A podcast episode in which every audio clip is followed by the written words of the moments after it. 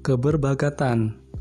Tentu saja kita takjub akan penemuan seorang ilmuwan, apalagi jika penemuan itu justru berawal dari kekurangan sumber daya. Dan begitulah awalnya. Misalnya Warsito, pria kelahiran Karanganyar lima belas Mei seribu sembilan ratus enam puluh tujuh ini, tumbuh sebagai anak petani dari lereng Gunung Lawu, Jawa Tengah. Bisa jadi sedikit dari kita yang mengenalnya. Tapi di dunia teknik kimia, namanya sangat fenomenal. Warsito adalah guru besar bidang teknik kimia, peneliti sukses dengan reputasi kaliber internasional. Salah satu karya ilmiah Warsito pernah terpilih menjadi satu dari tiga plenary paper atau makalah terbaik pada International Conference Liquid Solid Reactor Engineering di Belanda. Artikel ilmiahnya itu dipresentasikan sebagai makalah terbaik bersama artikel ilmiah seorang profesor terbaik Amerika Serikat dan seorang profesor terbaik dari Jerman. Beragam karya telah Warsito patenkan. Tahun dua ribu, teknologi ulah ultrasonik. Ini berfungsi menghancurkan limbah organik seperti kotoran di dalam baju atau kotoran yang tidak terlihat seperti limbah lainnya. Karenanya, Warsito bisa menjernihkan air dengan mengendapkan partikel ukuran mikron yang biasanya tidak mengendap. Pada dua ribu tiga, tomografi, alat pemindai tubuh seperti C T scan, M R I, dan U S G bagi wanita. Kapasitas dua dimensi temuannya ia patenkan saat masih di Amerika Serikat. Lalu, algoritma untuk mengolah sinyal menjadi gambar dua dimensi juga ia patenkan di tahun yang sama. Pada dua ribu enam, Warsito mematenkan sensor empat dimensi dan algoritmanya. Sensor empat dimensi ini disebut-sebut sebagai mesin tembus pandang, karena bisa melihat penampang dalam sebuah benda tanpa harus membelahnya. Wow, pasti kita menjuluki orang-orang hebat seperti Warsito ini sebagai manusia yang berbakat. Ada juga loh Utut Adianto, Grandmaster Catur.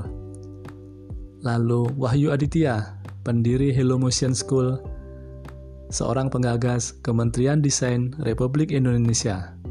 Dan kita juga mengenal Profesor Yohanes Surya, pembina tim Olimpiade Fisika Indonesia, dan masih banyak tokoh yang lainnya. Seperti yang kita pahami, kehebatan adalah kemampuan alamiah seseorang yang secara teratur mencetak hasil nyaris sempurna. Dari bakatlah kehebatan itu terbentuk. Karena untuk mengembangkan kekuatan di bidang tertentu, kita butuh bakat. Bakat adalah kompas seberapa bagus dan seberapa sering kita mampu melakukan sesuatu. Bakat secara definisi berarti pola pikiran, perasaan, dan perilaku yang terjadi berulang yang dapat secara produktif kita manfaatkan. Tentu akan sangat memboroskan sumber daya, terutama waktu saat Anda sudah mengenali bakat dan kekuatan Anda, misalnya berbahasa, lantas Anda memaksakan diri untuk berlatih dan memperbaiki sekuat mungkin kelemahan Anda di bidang lain. Misalnya berhitung. Dan Anda tahu apa jadinya? Keahlian Anda berpikir kritis dan sistematis sebagai dampak ikutan dari kemampuan berhitung dijamin tidak akan sepakar mereka yang memang punya bakat khusus di bidang itu. Dan yang lebih ironis, kepakaran Anda yang harusnya seperti penulis atau pembicara atau negosiator hanya akan jadi setengah-setengah saja. Karena Anda hanya berfokus pada kelemahan Anda, bukannya kekuatan dan bakat terbesar Anda. Ini tidak lantas menjadikan kita hanya berfokus pada bakat kita dengan menghilangkan perhatian terhadap kelemahan pribadi. Bukan. Kita juga perlu cerdas mengalokasikan sumber daya secara tepat agar kelemahan-kelemahan kita itu tidak menjadi batu sandungan bagi kehidupan kita. Atau kita bisa bekerja sama dengan sesama yang memiliki keahlian, yang dengan keahlian beliau kita bisa saling memberikan kemanfaatan. Perhatikan, betapa banyak orang-orang hebat di luar sana, sehebat apapun, pasti punya kelemahan. Tapi, kelemahan itu seolah-olah tertelan oleh kekuatan dan bakat mereka yang senantiasa dilatih dan diasah. Dan memang, hidup tampak jauh lebih nikmat bagi mereka yang penuh bakat. Mereka punya lebih banyak pilihan dan peluang untuk sukses. Bakat memang karunia. Hingga kini, para ilmuwan masih belum bisa menemukan, mengidentifikasi gen yang membawa bakat tertentu, seperti gen pemain basket, gen investasi, atau gen politisi. Tapi, perhatikanlah sesaat. Pasti ada faktor kesuksesan lain yang mendukung bakat itu menjadi terasah dan tampil secara sempurna. Bahkan bisa jadi apa yang kita sebut sebagai bakat itu adalah awal dari penemuan berkelanjutan tentang potensi diri kita. Bakat sebagai bahan mentah potensi diri tentu masih terbuka terhadap pengembangan, sebab kita tidak pernah dapat mengukur secara tepat awal dan akhir dari berbagai kemampuan kita, dan juga kita tidak pernah tahu secara pasti jumlah satuan-satuan potensi kita. Maka yang perlu kita lakukan adalah melakukan eksplorasi secara berkelanjutan atas potensi yang tersimpan dalam diri. Karena setiap satu temuan potensi akan memicu temuan potensi yang lainnya. Pada dasarnya peta potensi kita itu nisbi. Tidak akan pernah ada peta yang lengkap dan memang bukan itu tugas kita. Kewajiban kita itu segera gunakan apapun kemampuan yang kita miliki agar mewujud di dalam tindakan, sehingga kapasitas internal kita terus bertumbuh, berkembang secara bertahap dan berkesinambungan. Yang ingin kita wujudkan pada akhirnya adalah keseimbangan optimal dari pertumbuhan kapasitas diri kita, sehingga kemudian satu atau dua atau tiga dari bakat itu nantinya akan jadi pusat keunggulan kita, yang banyak orang kasih istilah sebagai kompetensi inti. Setiap kita hanya bisa menjadi ahli di sebuah bidang bila kita bertumbuh, berkembang di atas bakat yang menjadi pusat keunggulannya. Saya sih sedang bertanya-tanya, nggak tahu secepat apa Anda dapat menjawab pertanyaan-pertanyaan berikut. Karena setelah Anda temukan jawabannya, ini bisa permudah Anda mengenali bakat sebagai bahan mentah kehebatan pribadi Anda. Sambil Anda simak, coba deh Anda pikirkan apa jawaban-jawaban Anda untuk enam pertanyaan berikut. Udah siap? Yang pertama, aktivitas apa yang mudah Anda kerjakan? Nomor dua, aktivitas apa yang mudah Anda pahami dan seringnya Anda jauh melesat daripada teman Anda, bahkan ketika Anda pertama kali mempelajarinya.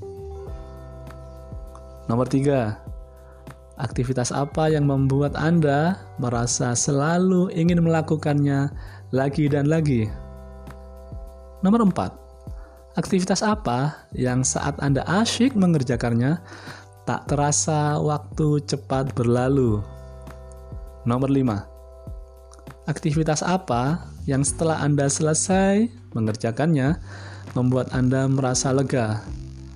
Atau aktivitas ini bisa memasukkan Anda dalam kondisi perasaan lelah tapi puas? Dan ini pertanyaan terakhir. Nomor enam, aktivitas apa yang menghasilkan kebanggaan atau kesyukuran pribadi? Karena hasilnya yang selalu nyaris sempurna, entah itu penilaian pribadi ataupun penghargaan dari orang lain. Nah, selanjutnya apa nih? Setelah Anda memahami bakat terbesar Anda, maka kita bisa kenali unsur keunggulan berikutnya.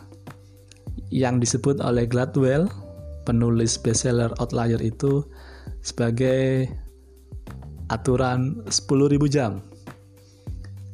Istilah ini bukan sekedar frekuensi atau lamanya sebuah latihan, tapi istilah untuk sebuah latihan konsisten guna meningkatkan performa. Jadi pendekatannya kualitas, bukan sekedar kuantitas. Dalam contoh di atas, ingat bahwa keberhasilan Warsito bermula dari hobinya, membaca. Sejak kecil ia keranjingan membaca, termasuk saat ia cari rumput dan gembalakan kambing di sawah. Bermodal rasa ingin tahu itulah, membuatnya juara sampai ia S M A, dan menjadi bekal intelektualnya, guna memperoleh beasiswa kuliah dari B J Habibie, hingga ia tamat S tiga di negeri Sakura.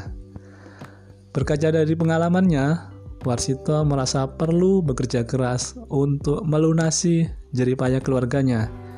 Ia merasa sejak kecil hasratnya untuk bersekolah telah diperjuangkan keluarganya dengan sangat berat. Ibunya, Rubiah namanya, menyediakan uang untuk sekolah dengan membatik. Lalu kakaknya, Jamaluddin, sampai harus menjadi kondektur bus, pegawai gudang, dan bahkan buruh. Bahkan kakaknya ini sampai menjual motornya demi mendukung Warsito kuliah. Itu sebabnya Warsito merasa sangat tidak pantas jika ia menyia-nyiakan pengorbanan keluarganya. Itulah kisah Warsito, seorang ilmuwan hebat. Paduan unik antara kecerdasan, ketekunan, dan kegigihan berupaya dalam kepasrahan spiritual yang tinggi. Dan kini saatnya bertanya pada diri sendiri. Hingga saat ini, seberapa sering Anda menggunakan bakat terbaik Anda setiap hari? Saya Rio Purboyo mengucapkan terima kasih Anda telah menyimak. Salam bakat jadi hebat. Terima kasih.